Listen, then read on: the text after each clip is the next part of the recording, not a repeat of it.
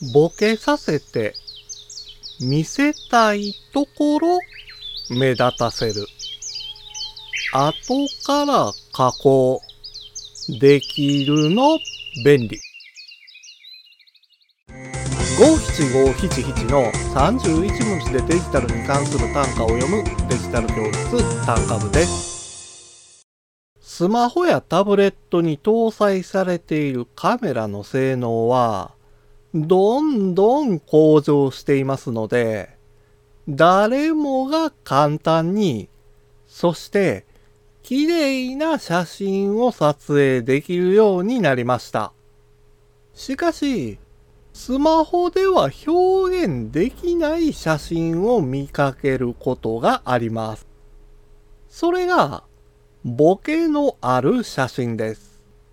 注目させたい部分にだけピントを合わせて、他の部分をぼんやりとぼやけさせることで、写真の仕上がりが変わります。